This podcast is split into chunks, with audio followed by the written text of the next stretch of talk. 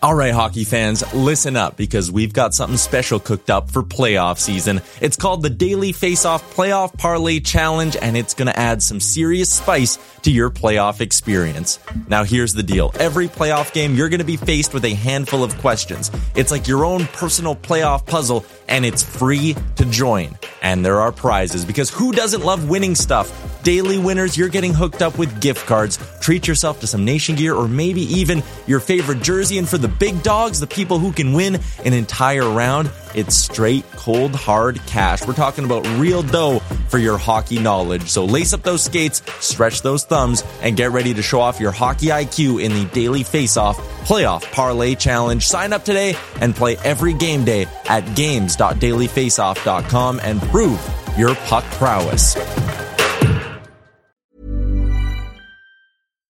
Here's a cool fact a crocodile can't stick out its tongue. Another cool fact you can get short term health insurance for a month or just under a year in some states.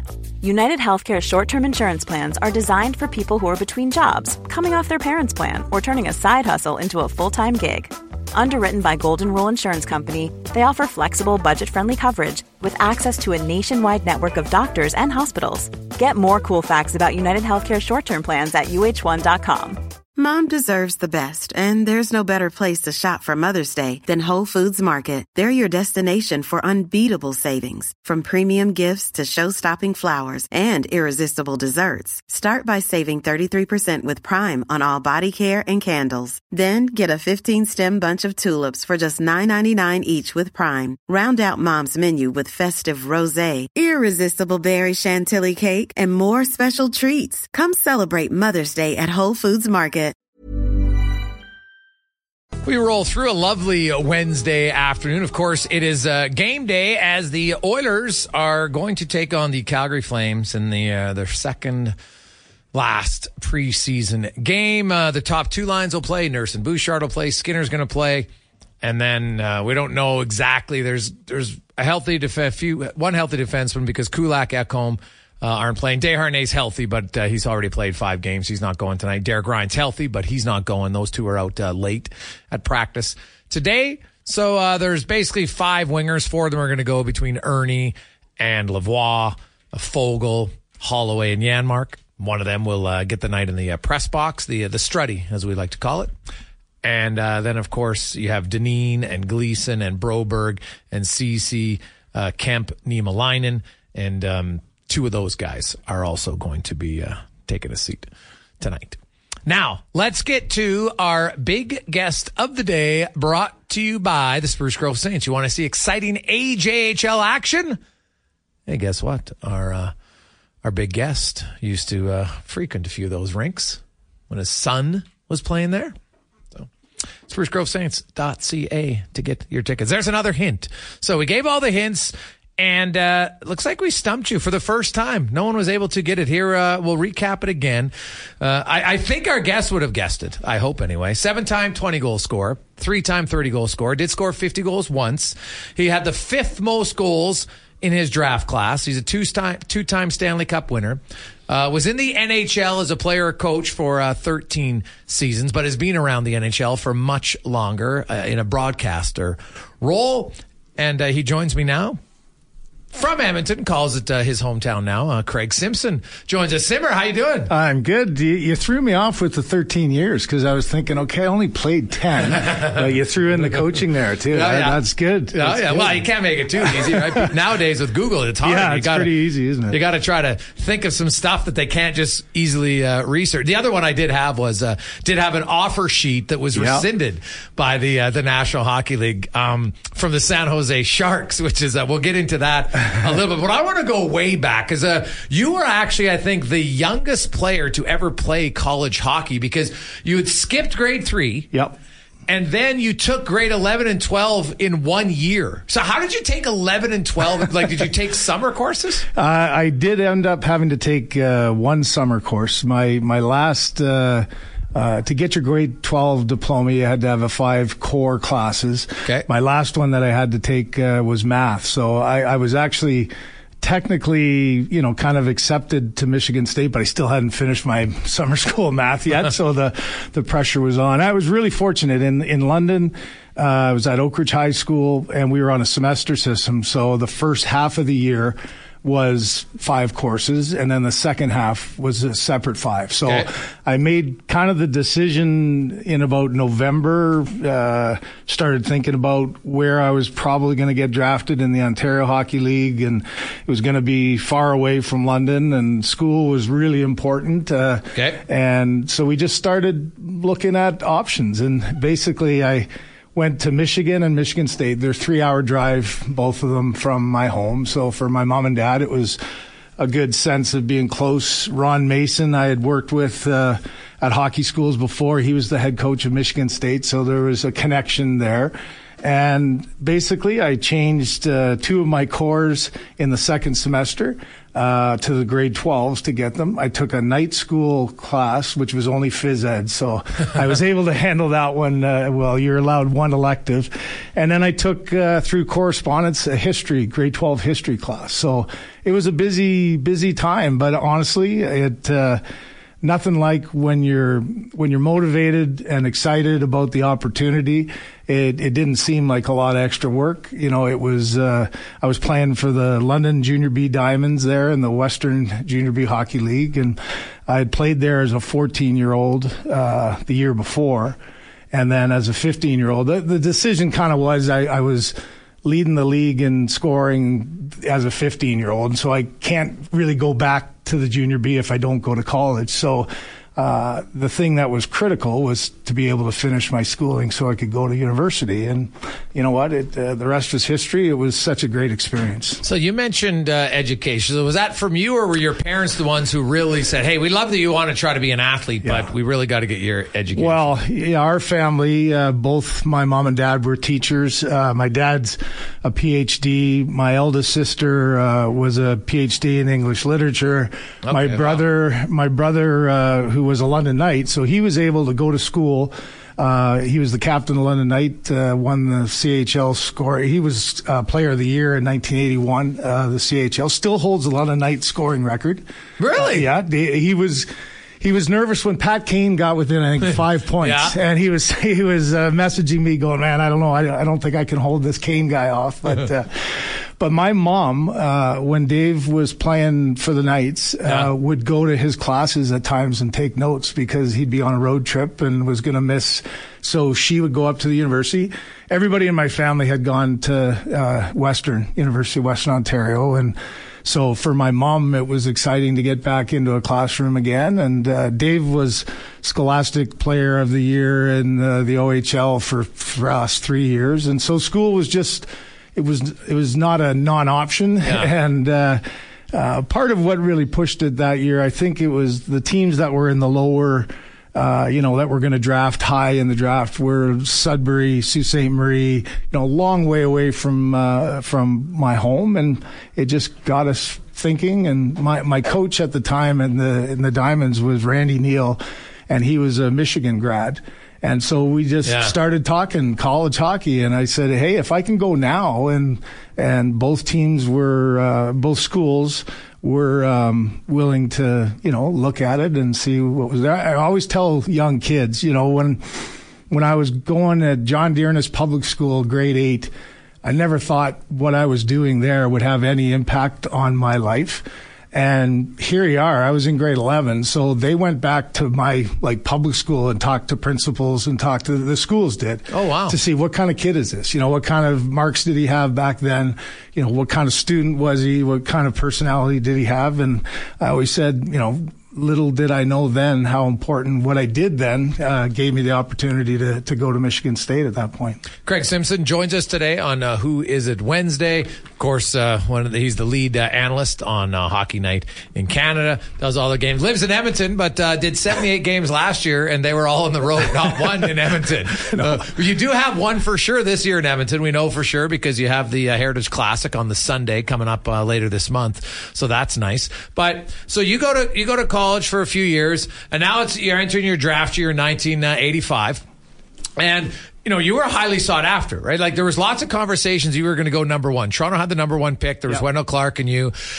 Now, I, I, have read online that the interview between with you and the Leafs. Uh, now, was it Harold Ballard? And this because I've seen you can't believe everything I read on Wikipedia. So, was the interview with you and the Leafs that confrontational might not be the right word. So, what would you describe that draft interview yeah. with the Leafs like? Well, it's not like today's game where you know the top picks go around. It's very well organized. Uh, this was just something that was starting. I, I only went to see three teams. I, I, went to the New Jersey Devils. Uh, they were the third overall pick. Went to the Leafs, which were first, and Pittsburgh. So only okay. those three.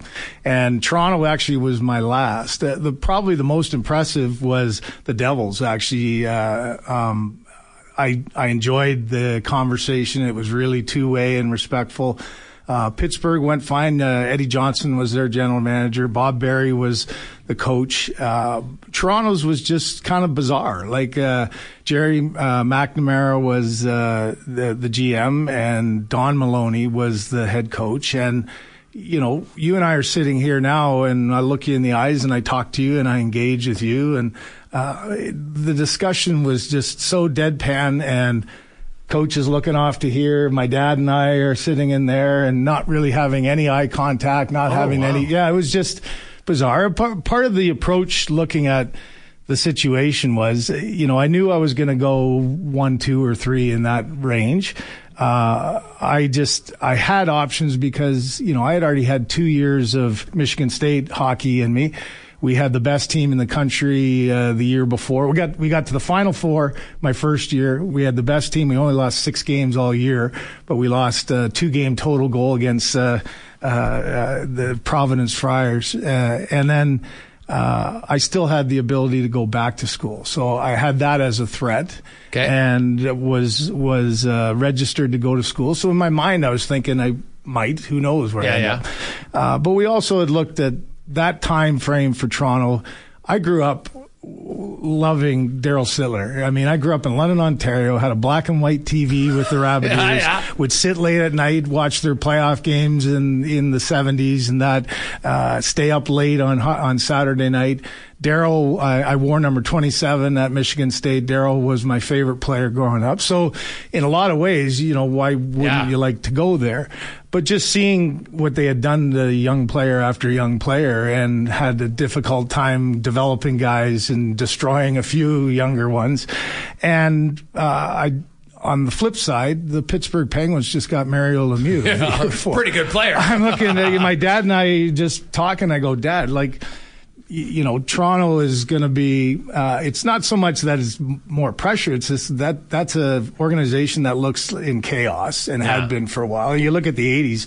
I think they were 300 games under 500 for the '80s, right? So. Uh, um, and I just, so I just used the leverage saying, you know, we started even then talking about money and contracts and that, and Toronto was nowhere near where even Pittsburgh was going. And so there's just a lot of factors lining up. So all we said, and this is where you said it, it gets uh, skewed a little bit. I didn't tell them I would never play for okay. him or anything like okay. that. I said, if you guys are going to draft me, I think I'll go back for my third year at Michigan State. So I'm you know, there's a bit of a leverage point just saying if you're expecting someone to come in now, uh, and in hindsight, Michigan State won the national championship that year. so it uh, it would have been a, a nice time, but I, I, think just the what skewed it so much was the idea of building with Mario. I yeah. mean. He got oh. he, he had come off a hundred point rookie year, Calder Trophy winner, and uh, uh, I just think if you're going to pick one team or the other, I, I think going with 66 was probably uh, the right idea. So you ended up going number two overall. Uh, then you go to, to Pittsburgh camp that year. You make the Pittsburgh Penguins in 85, 86. And, and obviously they're not a great team, yeah. right? Which is like, that's why they had the number two overall pick after having the number one uh, the year before with Mario Lemieux. But you come in there, teenagers in the NHL historically, Craig, it's really difficult. Yep. Right. we've seen great teenagers, and, and, and even now, this many years later, with all the advancements in technology and nutrition and training and everything, like Leon Draisaitl's a Hart Trophy winner. He couldn't play in the NHL as a yeah. teenager. Right? right? It's hard. So, how was it for you that first year? Like going because a you were young, right? Yeah. Yeah. you'd play two years of college, but most guys come out of college two years or twenty. Yeah. you're eighteen. Yeah, I, I wasn't ready. And honestly, all those distractions, I didn't sign until September 8th, I think, Yeah. right before training camp. Uh, add to that, too, my, my brother Dave, uh, who was in the Islanders organization before, uh, was kind of he's five years older than me so he's 23 24 and they invited him to camp too i think just to sort of appease get the family part going that for me was the worst thing i, as I look at it now i didn't Yeah. have the maturity to say i wanted my brother to make it to the nhl Yeah. i wanted him to get an opportunity and i spent more time i think at training camp worried about how my brother was doing ah, as opposed to me just being focused on like who am I kidding? I'm coming after Mario Lemieux at 100 points and a generational player. I'm the second overall pick and and I I failed. I I mean I I think it was the best lesson I ever had in terms of at any point in my hockey career to that point I've never really had a failure Yeah. type year. And so yeah, you deal with adversity or you deal with when you're 14 playing with 20 year olds, you know, it was challenging there, but I didn't fail. And this, that, that whole season was a tough one. Uh, and it was probably the best thing that ever could have happened to me. And, you know, I, I had good people around me, most notably my mom and my dad, but he, my brother as well. Um, but instead of allowing that to destroy me, it actually motivated me more. And the next summer, uh, I knew the work I had to put in and the things I had to do. I went back to Michigan State, worked out with Kelly Miller, who played for the Yeah. Washington Capitals and Rangers there, and just said, uh, you know, this is on me. That, that year, I watched Wendell get, what, 34 goals as a rookie uh, coming in in Toronto. And so you always are tied to that too and say, okay, well, now it's, uh, now is my time to learn from the mistakes I made and learn from not being prepared and ready and strong enough. As you all know, I'm not a great skater, so if I'm not in tip-top shape, uh, my speed's not there. And uh, I think in so many ways, instead of breaking me down, it actually motivated me more than ever. Craig Simpson joins us. One last one before we go to break. So you mentioned you and your dad were talking in Toronto, and uh, who was your agent at that time? My my dad actually was. I was ask you, okay. So at the time back then too, you didn't have representation if you were at college, right? You couldn't have an agent. they call them something different now, and they Yeah, get advisors, I think, is what they're right. called now. And because I was still enrolled at Michigan State uh, right down to September before, because I didn't sign, we, we were going all the way through. Uh, Dad did the negotiations, and for most of my career, he continued Oh, on. wow. I got Don Meehan at the end uh, uh, there, but uh, yeah, it was kind of unique situation, and. You know, it, in retrospect, if I had to do it over again, probably wouldn't have it that way. yeah, now fair. that now that you know how much leverage Yeah. uh, agents get off of each GM, if I got a player here, I'll get to this guy. And uh, uh, but anyways, it was a, it was a good bond and uh, something that that worked relatively well. Uh, well, we're going to talk about uh, your father son relationship and more when we return. It's the Jason Gregor Show on Sports 1440. Craig Simpson is our guest today on Who Is It Wednesday. We continue on Wednesday afternoon on Sports 1440. It's the Jason Gregor Show presented by PlayAlberta.ca. Our Who Is It Wednesday guest, none other than Craig Simpson from Hockey Night in Canada. Of course, Oiler fans know him as a two-time Stanley Cup winner. And we talked about his uh, unique journey uh, going to uh, college, a university when he was 16, and then getting drafted uh, second overall in 1985 by the Penguins. Uh, tough first year. Then the second year, you kind of figured out, you know, you have 51 points. Then you start your third season, Craig, and you're on fire. You had 13 goals in 21 games. You have 25 points. You're like, okay, here we go. I'm playing with Mario. We're lighting it up. And then tell me, how'd you get the phone call? Had you heard the rumblings of the trade? Well, you, you go back to 1987, and it's not like today where everything is instant and you have uh, your phone out and you know what's going on around the league. But it was unique with the Oilers winning the cup and Paul Coffey holding out of training camp. Uh, right from day one of that training camp, uh, speculation around the league was, well, if Paul Coffey's going to get traded somewhere, where should he go? Well, Mario Lemieux, Wayne Gretzky, you know, Yeah. you're looking for another star player Okay. that hasn't had depth, that hasn't had an offensive minded defenseman. So although it was reading the paper every day as opposed to uh, that, it, it, you know, it came in slower. I literally knew Barry Fraser was almost at, I think, every exhibition game of ours in Oh, Pittsburgh. wow. Yeah. Okay. So I did, the radar was up. And for me, as you said, I, I came off 26 goals, 51 points. I'm going, I'm now, you know, a number two center on the team and getting an opportunity to play. Uh, I was, again, a, a real player now. You know, Yeah. I'm 20 years old. Uh, and going into my third camp was completely different. And I just got off I had the mindset of saying, okay, well, don't worry about rumors because my name would come up. Obviously, you're going to get Paul Coffey. You got to give up some assets. Yeah. And uh, the most inspiring thing, though, for me for that entire year was watching my teammate at the Canada Cup. Like at that training camp, Mario wasn't there at camp. Yes. And so we got to watch every night the Canada Cup and watch Mario get to finally play with great players. And watching what he and Gretz did together, yeah. you know, obviously I didn't know Wayne in that regard. I was obviously uh, idolized Wayne and how he played, but to me it was just so empowering to see how great Mario was and having played now two years with him, getting him to finally play with players that were winners, that were champions and the best in the world. And to see what he did, it, it- man, it inspired me. And so he came back a completely different guy.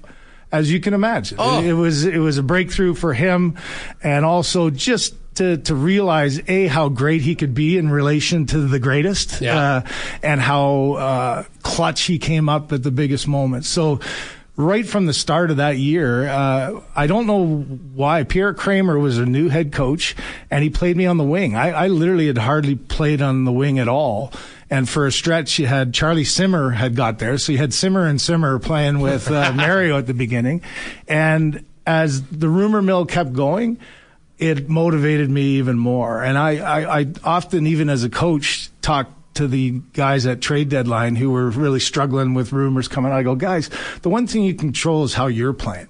And I'm going to make it so it's almost impossible, A, for the Penguins to trade me because I'm playing as well as I am, or make it impossible for Slats not to want to acquire. have me. And so uh, I did. I got off to a good start. Felt like a you know a, big part of the offense. Got to play a lot more than I had even in the second year. And our last two games were the Western Swing. Our last three games as a Penguin for me. Played in Vancouver, and then we came here and played in Edmonton. And I had been playing some wing. That night, I got put back at center, and I like I look at it now, and I, I even knew it then. This is an audition night, right? Like the now you're 19, 20 games. That was our 20th game of the year. Uh, 20 games into the year, and you know Slats has got to pull the trigger on Coffey. It's not doing anybody No. good. And here we are in Edmonton. And I, I remember looking at Slats, didn't know him obviously and like that, but going, listen, let's either get this done or leave me alone. Like uh, I'm having, uh, the best year of You my told him career. that? No, I'm, Oh. I'm looking like, Oh, come okay. on, either. Yeah, yeah, I see. Okay. Get off the pot or go. So I played against Mess all night. So I, I think, you know, from a GM's perspective, he's going, let's test this kid. And Yeah, from yeah. Slats, I have a great picture of battling off a face off with Mark, who ironically became my center for the next five years. But I really used that game as just, okay, you got to show what you are. And it's that whole mindset again of either, you know, you need get the deal done because you want me, or if the Penguins are saying, "Oh, we can't trade him," uh, you know, either way, it's a win-win for me. And uh, we lost four to one, but I scored my last goal as a Penguin Oh, okay. against Furzy, and in typical fashion, I.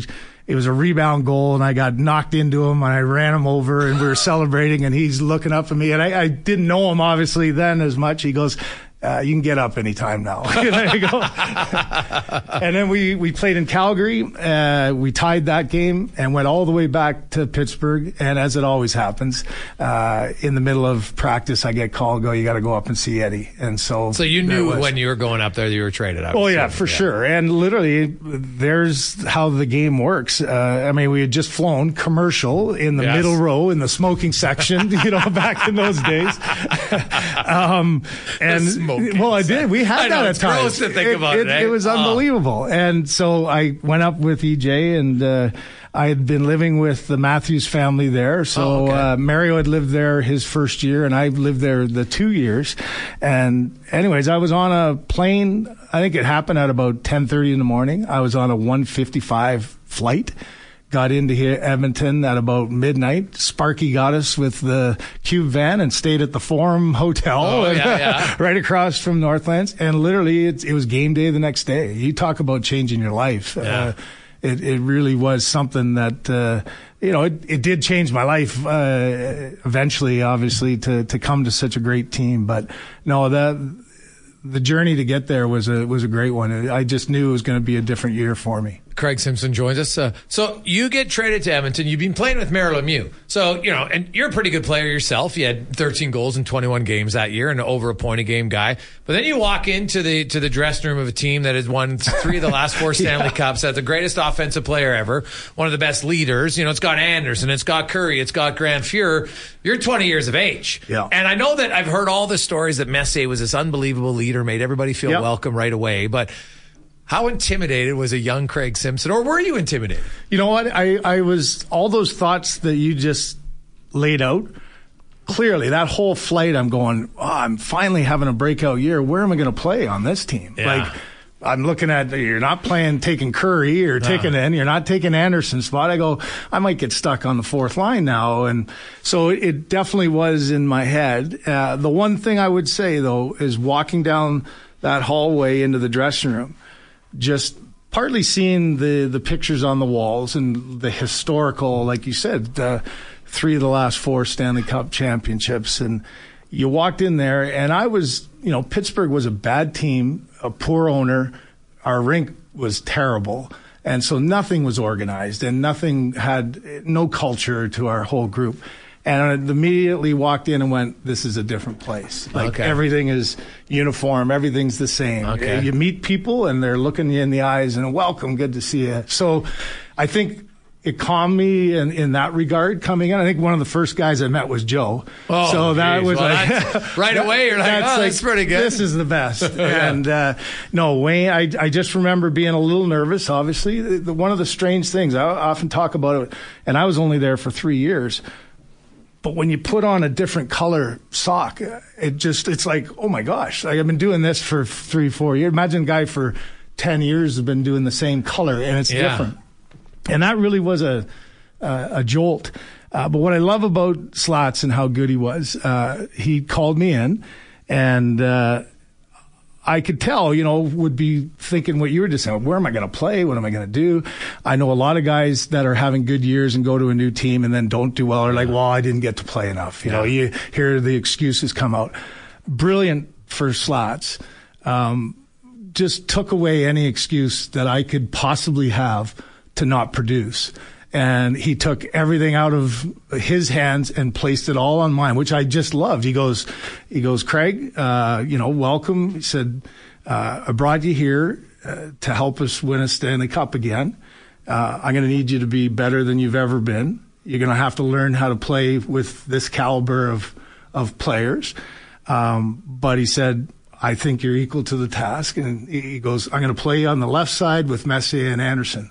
And I just sort of looked at, oh, okay, that sounds good. That's not bad. That's I, not bad. I, I can take that. Like everything in my head, I'm going, where am I going to play? What am I going to do? And all of a sudden, it was just like so brilliant from a standpoint of knowing that the pressure is going to be on me. And said it takes away like how am I, if I don't get off to a good start, what's my excuse? They're Yeah. all gone. It's all on me. So it was a great challenge. I, I just loved it, and I still my uh, hair goes up on my arms when you think about it.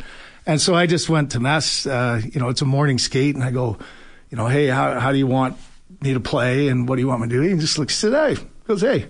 Uh, in our end, just take care of the boards and do your job defensively. Other than that, let's just go play.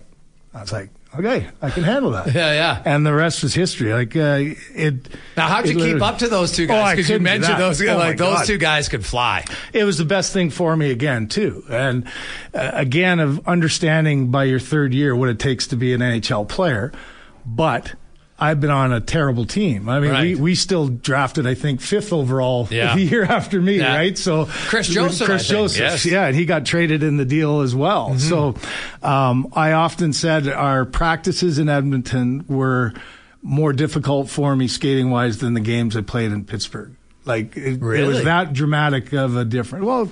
You got the best team in the league Yeah, and a team fair. that's been Okay. a bottom five Okay. for the last five years. And uh, I think, again, it's the best thing that happened for my career because it forced me each and every day To be ju- better. oh, I had to, I had to work as hard as I could to keep up in practice. Forget about uh, game because Yeah. the great thing about our practices too was the attention to detail. You know, Muck, uh, Slats, Wayne always say if you can't pass, you can't play. Like Yeah. that was always our thing. So everything had to be on the tape. You had to do it right. You had to go over if you didn't. And that's what championship teams do. And uh, that was just so exciting to be a part of it. But uh, I, I love the mindset that Glen, he, he just gave me the opportunity and took away there any reason that I would have an excuse to not produce. So, do you remember your, your first game as an Oiler? I do. We lost to New Jersey. Yes. I, I don't think I got anything. Uh, I, I, it was like four penalty minutes. Did I? Yeah, yeah. Oh, real, dirty. real rough house. Eh? I was trying to set the tone physically. Um, you know what? I, I, it was all kind of a blur in that regard. Uh, just trying to find a way to fit in, and I, I remember it. I don't remember much of what happened in it. I would not have got the four penalty minutes in my mind on that, but. Uh, all I remember is being disappointed I didn't score. Do you remember a December 12th, December 2nd game that year? Because you got traded, you came in late November, right? Uh, November. So your Yeah. fifth game as an Oiler, it was December 2nd. Well, did, did I have the hat trick that night in, In Detroit? So I'll give you a story on that one. Because uh, uh 'cause I scored in on a two on one uh, in Buffalo with Jari Kurri. Yeah. It's like, again, you're going, it's amazing playing now with guys that you idolized. Uh, it, it is. And Well, I again, I'm- imagine. I, I'd already played, you know, almost 200 games in the league, and I, but I'm 20 years old, Yeah. and I'm still going. Oh my God, Mark Messier is my centerman, and Wayne. I, I, I used to come back to the bench. Uh, on a power play, and Wayne would give me like an unbelievable chance I wouldn't score, and I'd come back. I go, sorry, Wayne, I should have had that. And after a while, he goes, Simmer, forget about the sorries. Let's just go get it the next time. And I Okay. go, okay, yeah, you got to get that out of Yeah, your yeah. head. Apologizing to the teacher for, you know, for uh, having a bad test. Yeah. But Slats in that morning skate, uh, you said it was my fifth game Yeah. or so. Just had a little talk with me and said, "How you feeling? Like how you finding the the room and how you're finding the guys?" And you know, in those morning skates before nothing's really going on, I said, "Actually, this has been the most exciting." You know, time of my life. I can't believe I'm getting to play with these guys here. And he's going, okay, so I need you to be a better player. I need you to be a more consistent player. And I said, that's something that, you know, these guys have all been able to do. So, you know, the rink, we're skating around and he goes, look at our lineup here. And go, if you just take the offensive zone and look at the crease around the net, said, if your best player is going to be the guy who is in that area, you know, Wayne is there. Wayne's by himself. Nobody else can really play that area. Not figuratively, Yes. but literally, I mean, Yeah. but figuratively. So there's the best. There's the best example you have of our best player.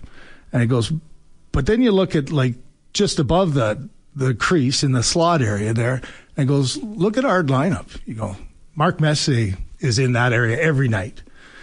Glenn Anderson, Jari Kurri are in that area every night. And he goes, you know, you know what you're going to get from them. That that's the beauty of being a top player in the league. He goes, so many other guys are at the top of the circles to the blue line. And sometimes guys will get into the circle or maybe into the slot, but then they're out there again. Okay. They can't do it on a regular basis. Those guys, I know when I put them in the lineup, I'm getting that out of those core four or five guys, right? And he goes, You, uh, I'd say sometimes I've seen you in flashes where you're in there with Jari and Mark and you're playing with Glenn and that. But too often you're way out here at the blue line and you're out with the rest of the guys and you're you're not consistent enough. He goes, I don't need you to be Wayne Gretzky. I don't need you to try to find a way to try to get your game to his level. It's not going to happen. I don't need you to be Mark Messier. I don't need you to be Glenn Anderson. You're never going to be Jari Kurri. But I need you to be the best Craig Simpson that you can be. Yeah. And if that means that you can spend 80 to 90% of the time in that slot area like those guys are, then we've got a chance. Then you've got a chance to be a star in this league. I go like I've never had a coach talk to me at the NHL level. And in my first year, Bob Berry wouldn't even look at me, right? and so to me, that was the morning skate of that game. Yeah, it was. And, it, and then I got a hat trick that night. Yeah, and it was like he made you believe in yourself more. But he, yes, but he also challenged you to say, listen, uh, I need you. Our team needs you to be in that role. But the, the, I've I've talked to so many different places about this, and every organization, every team it's important. You, you got to embrace having better players around you. Embrace somebody who's smarter than you. Embrace somebody who has more talent than you and not be intimidated or jealous of it. Yeah. And what that did for me was going, okay, if, if you start trying to become Mark Messier, I'm not, I don't have that ability. I don't have that skill set. Uh, mine is different. I do things, maybe even some better than him and different things, but overall, if you're chasing that and that's where your path is leading you, you're going to fail and yeah. you're not going to be able to feel like you can be a contributor. And that to me was the most powerful message from Slats was, no, no, no.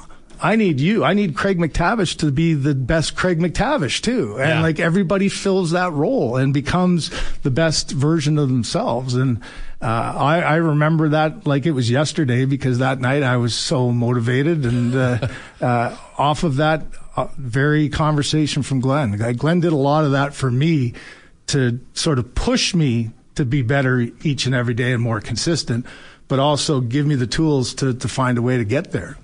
Craig Simpson joins us on Who Is It Wednesday. I'm Jason Gregor on Sports 1440. We'll take a quick break, come back with more on the Jason Gregor Show presented by PlayAlberta.ca. We continue on. Jason Gregor Show on Sports 1440 live on Oilers Nation YouTube. Craig Simpson is our guest, of course, joined the Oilers in 1987 uh, and uh, went in November of 1987. That was the uh, they won their first cup, and then of course uh, you know Gretzky gets traded that summer after you won the cup, and you're, I'm sure it's a big shock to the whole team. It's like oh my goodness, just Craig, uh, we lost uh, Wayne Gretzky. Then you met him in the playoffs. There was also the brawl though, Simmer, yes. when you guys played the Kings that year, and Messier fought McSorley, and it was like 400 penalty minutes. Did that game like was that the the cutting of the cord? Is it too easy to say that, or was that kind of symbolic and like, okay, you know what? Hey, we're always going to be friends with Gretzky, but now he's the opposition. That that was the precursor to being able to finally beat them. Uh, I mean, losing in a, in '89, we were up three to three yeah, to up three to one. I I would say the the cut emotionally was after that. Okay. Uh, in the dressing room, Gretz scored the empty netter to end it. We're all in there. And Slats, it was his last game as the head coach, right? Because he stayed on the year after trading Gretz and then passed it on to Muck. Good for him for not putting Muck in that situation yeah. there.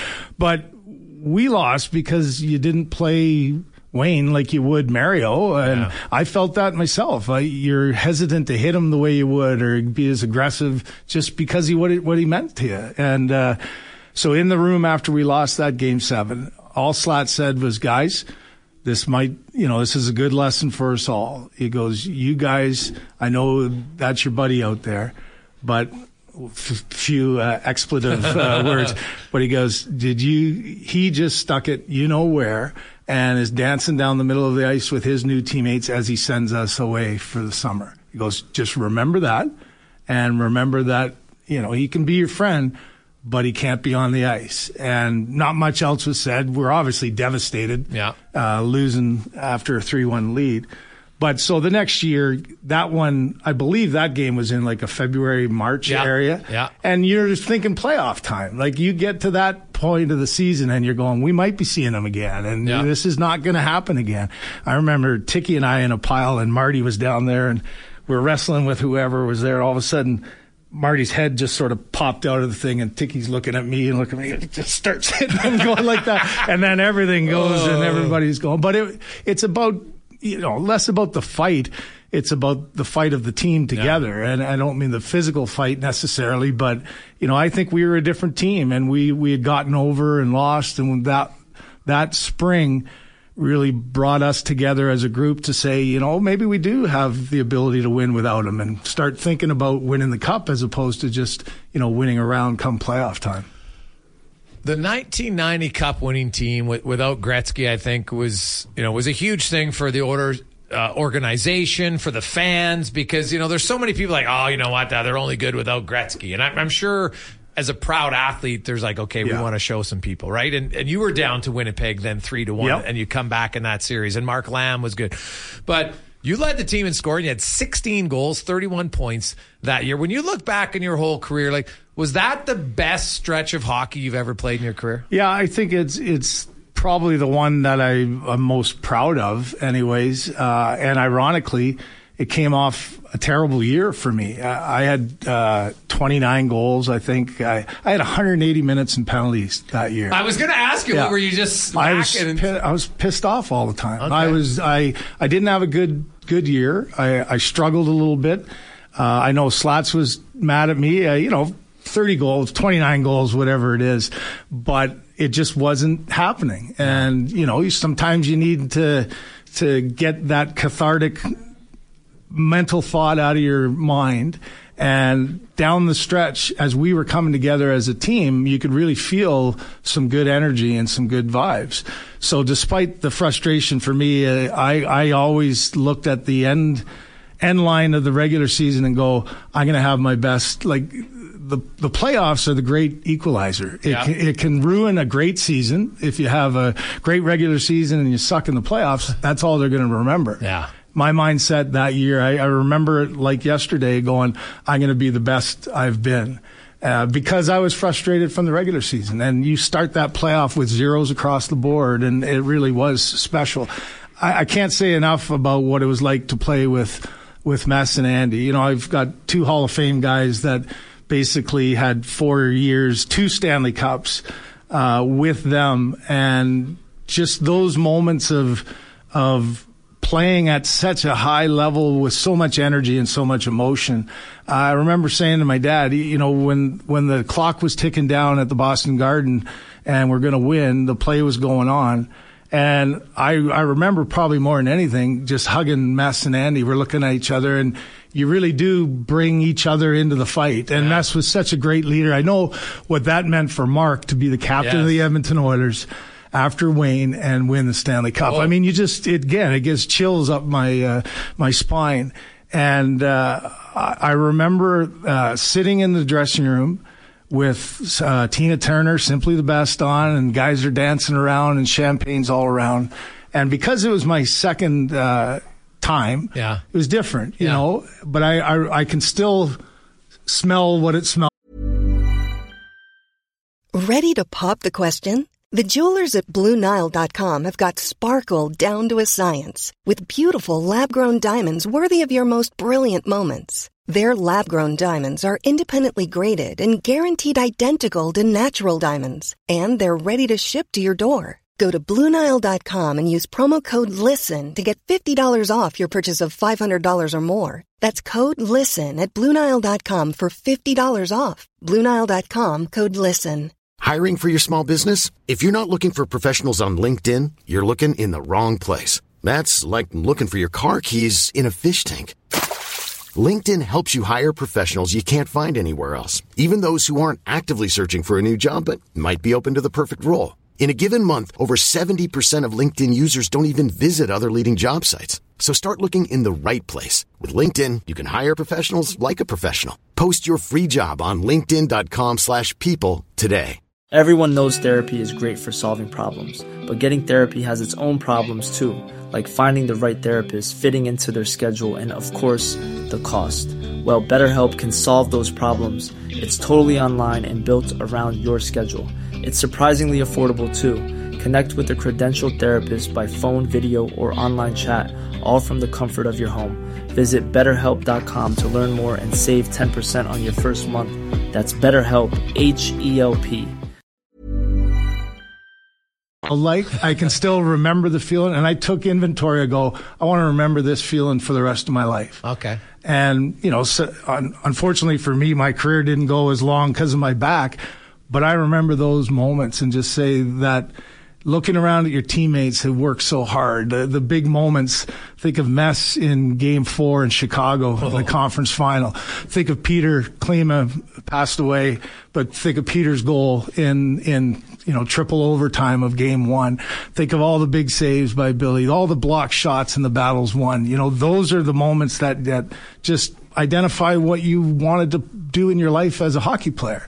And I, I honestly, uh, I remember saying to my dad, I was almost like feeling afterwards a little depressed. You know, we won the Stanley Cup, but like you said, we won it in game five. I would have liked a couple more games.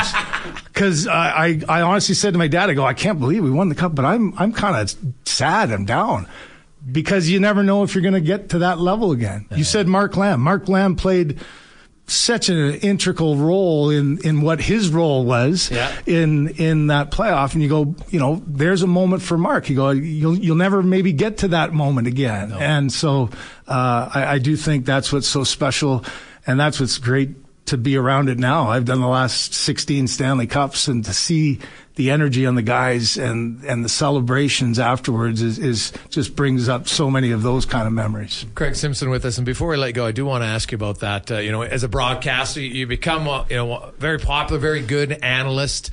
How'd you learn to be better as an analyst? I, I just think you always, you know, I've always said, I think this is 20, year 20, 20 for me, 21 yeah. years I've been doing this. I left to go, yeah, I coached for a bit. My first year, my back was so bad I couldn't do anything. I, I needed to just heal a little bit. Uh, I always say if you can get 20 years and people don't absolutely hate you, you're doing okay because it's a role that everybody's going to hate you. Yeah, like yeah. honestly, it, it's just part of the business. You can never do it right. Uh, but it is, it's a privilege to be up there. I, I love the playoffs as much as it's a grind for the players, a game every second day and uh, all the energy from a broadcaster with so much on the line. It's the most incredible thing to, to go through it and to see it and to be a part of it. So I just think you gotta, think of well not what happened or like how did it happen but why did that happen or why there's always a mistake that creates an opportunity there's always you know a great play that will on the flip side, maybe embarrass somebody. It, it's not to embarrass somebody, but it's to just tell the story of the player and the game and what they're doing and how they're doing it out there. I, would be curious to know how do you have the skill that when you're calling a Toronto and Montreal game that you can hate both teams evenly? Because I always howl at, at, the interactions from fans. You'll be calling a Montreal Toronto game and say, "You're such a homer, you hate the Habs," and then a "You're such a homer, you hate the Leafs." It's a, like to me, I'm like, hey, if uh, no, it's very different. Ron Durden told me once in sports, if everybody likes your show, you don't have a good show. Exactly. So uh, obviously, uh, but it's hilarious where the same game, and yeah. you can have people accusing you of being a homer of both teams. It happens every night, and it happens more when it's a Canadian against Canadian yeah, team. Yeah. And uh, you know, I get somebody the doing the Oilers against Colorado, and they lose a game, and it's you know you, you hate the Oilers so much. I thought you were in a, once an Oiler always. I going, I didn't lose the game. You know, you're, you're talking often. You get that both sides of it, and if your team maybe lost four nothing, there's a reason why you're probably not on the positive side of it. But that honestly, you can't read what is said about you because it, it can affect you mentally. And, and I think you got to just go call the game, do it as impartially as you can. And when you're on a regional one, that, that's the thing about a regional one, you can be more one sided. But the national games, that's what I like about it is, hey, every game you got to find out a little bit about both sides and see see what's going to be the the story of the night. And lastly, the the travel. You're a national broadcaster. We said last year you did 78 games. Your your your home is Edmonton. You did no games in Edmonton. Zero. So basically, yeah. you did 78 road games. Yeah. How's the how's the drain physically and mentally? it, it is because you're not you're flying commercial. You're oh not, yeah, no, no, I'm not with the teams and teams. exactly. I mean, the it's great for the teams that they are able to separate themselves from all the craziness of travel. Uh, we had two games last year that we didn't make it to the city, so we had to do it from the Rogers Center in uh, the baseball. We were in the baseball broadcast. Last year, yeah, last year we missed right after Christmas. Uh, flights got canceled. We didn't get to St. Louis, so we had to do the St. Louis game, and we couldn't get to Phoenix because of all the flight cancellations there. So that's just how you roll with it. And I, I think, you know, you, you need, like in anything, you need good teammates. Like I had the best partner in Jim Hughson and I were just, we would walk around the city and somehow end up at the same place and we basically ordered the same thing. Like we had a great connection that way and getting to know Chris Cuthbert uh, in the last two years has been wonderful. You got a great teammate, got a great crew and that's what gets you through it. You support each other through the, the difficult travel times. How much hair product do you use? uh, how do you how do you measure it? I don't know. yeah, well, a little a little goo here, little, there, little, yeah, little there, yeah, and then a, uh, probably a little more spray than I need to. But oh yeah, yeah well, hey, Yeah. it's always looking good though. It doesn't move very much. it doesn't move much. It's pretty solid. Well, uh, Simmer, it's really great to have you on, man. I really appreciate that. It was uh, it was great uh, hearing a little bit more of the behind the scenes stuff. Uh, the the text lines, people have been loving the insight, and uh, look forward to the season. Uh, give me your thoughts on the Oilers quickly. On what Yeah. I, I think this is kind of a pivotal year. I know you can say that different times, but when you look at players who have, you know, been in that seven, eight year in, of their career, they're in the prime of their career, and your top guys are, are such dominant players, and uh, I just think. Uh, sometimes that extra will is can be the difference maker. I, I think they all realize, especially after last year not going as far as they felt they could, that you don't get too many chances. And so I, I think, as crazy as it is to say, uh, you know, to expect something better than you've seen out of the top guys because they've been so dynamite, I think they do have a better group around them. And I think the challenge this year is like Glen Sather was saying, can, how many guys can you draw into the fight? How many guys can you bring to a level? Teams that win the Stanley Cup typically have at all levels, whether it's defense, third pairing, whether it's fourth line, third breakthrough performances. Yeah. And your top guys often are the ones. It was for me. Uh, Mark Messier and, and Wayne Gretzky, their example and what they did every day brought me to a level that I maybe didn't even think I could get to. That's what you have to have. And I look at what Connor's mindset is, telling the guys we got to be here, we got to be ready, we got to be prepared. We can't let another opportunity slip away. And I think if you can find a couple more pieces that have the personalities that say, I want to be a part of that, I want to be in the fight, I got your back, and I'm going to play at a level that I've never played at, that typically is where you find the success to get there. Well, it'll be fun to watch because yes, uh, after many years of sucking, the Edmonton Oilers are a legit Stanley Cup contender, and uh, should be a fun ride. And uh, you'll be along for it, and uh, we'll see you in town at least for one game on the uh, 29th of Heritage October. Classic. Yeah. Yeah. yeah, I can't wait to get back at that again. Awesome. Uh, thanks so much, Craig. Thanks. That is uh, Craig Simpson, of course, from Hockey Night in Canada. Let's get to uh, Connor Halley and a Sports Center update brought to you by BIE Engineering, specializing in all your residential, commercial, and industrial structural engineering needs.